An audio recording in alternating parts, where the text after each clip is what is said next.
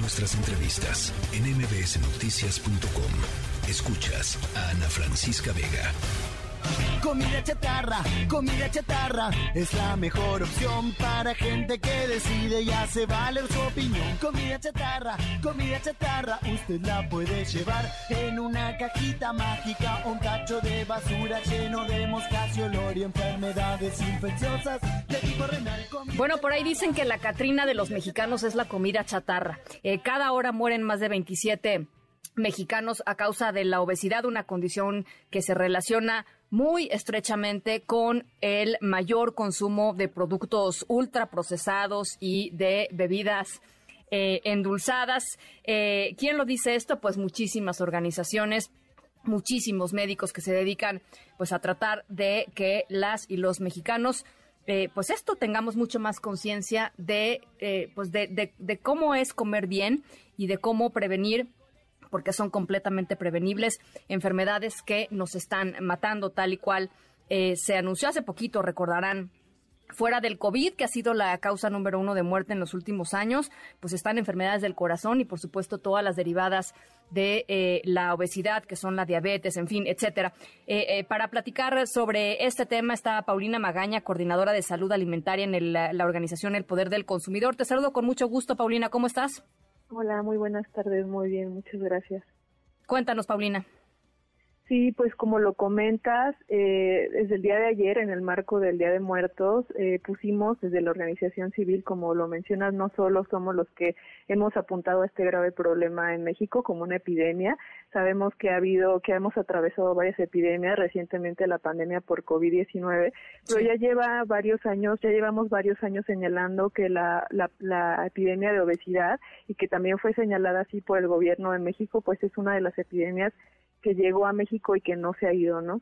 Y que justamente la mortalidad, como ya también lo mencionabas, de 27 mexicanos y mexicanas eh, mueren en, en México por la obesidad debido al alto consumo de productos ultraprocesados, pues esto es una cifra muy muy relevante y, y bueno, en que eh, desde dónde venimos, esto no sucedió de la noche a la mañana, sabemos que esta cifra de mortalidad por por enfermedades crónicas y por obesidad ha crecido en los últimos años y fue del 2015 al 2021 que creció casi el 50%. Entonces, es un llamado que ya desde hace varios años estamos haciendo, pues para que se ponga atención en, estos en estas problemáticas que son las, las enfermedades crónicas y la obesidad y pues también señalábamos ayer una serie de recomendaciones que tampoco hacemos solo desde la sociedad civil, sino una serie de, políticas que se recomiendan a nivel internacional.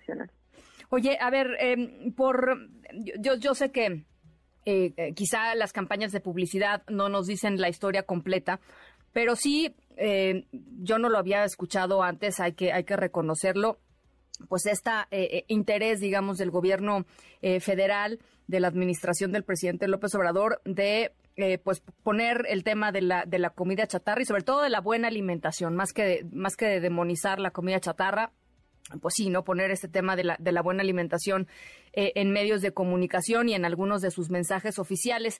Eh, ¿Cómo evalúan ustedes eh, este, el impacto que algo así pudiera tener y qué está faltando, digamos, para dar el siguiente paso más allá de, lo que se puede hablar como, como en medios masivos?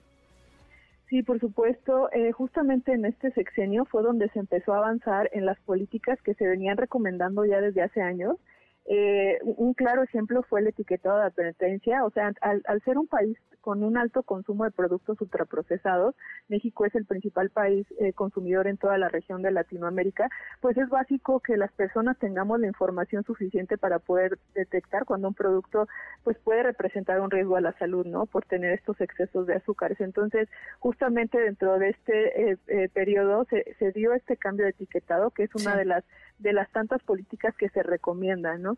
Es algo favorable porque empezamos a reconocer, una, los daños de los productos ultraprocesados y dos, eh, pues cuánto, qué tan disponibles los tenemos, ¿no?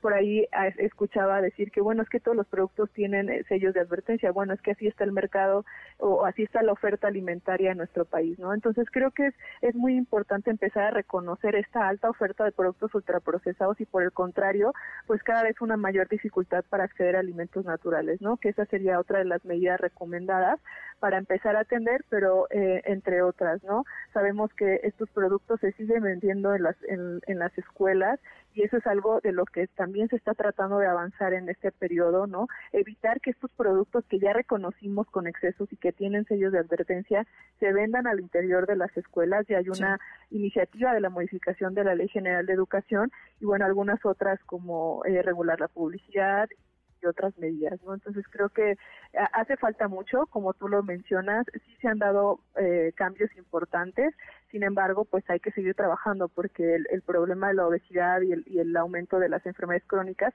pues tiene que, que ser abordado desde una estrategia integral. Sí, y fíjate, estaba leyendo de aquí algunos algunos datos eh, que me parecen eh, verdaderamente impactantes, eh, Paulina. Fíjate, y seguramente tú lo tienes muy claro, pero la rapidez con la cual están aumentando las muertes por sobrepeso y obesidad, en, más de un 50% han aumentado en los últimos seis años. Eso es muchísimo, Paulina, es muchísimo es muchísimo justamente haciendo estas proyecciones que son como una, es una aproximación a lo que está sucediendo.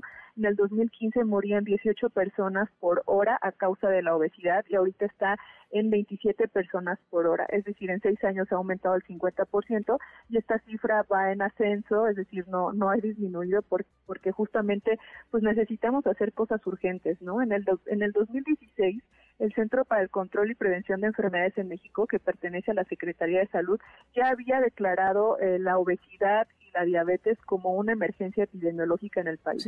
Es decir, mucho más, ah, mucho antes de la pandemia de COVID-19, ya teníamos esta alerta en México y que, por supuesto, sumado a la pandemia de COVID-19, pues tuvimos ciertos desenlaces en el país, ¿no? En cuanto a que estas enfermedades crónicas, pues se relacionaban con casos severos de COVID, ¿no?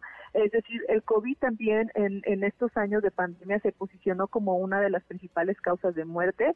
Eh, según el INEGI, en el 2021 fue la primera causa de muerte y sabemos que muchas personas que también tuvieron COVID, este, y que fallecieron por COVID, pues tenían enfermedades crónicas, ¿no? Entonces, eh, y se nos cortó la, se nos cortó la comunicación.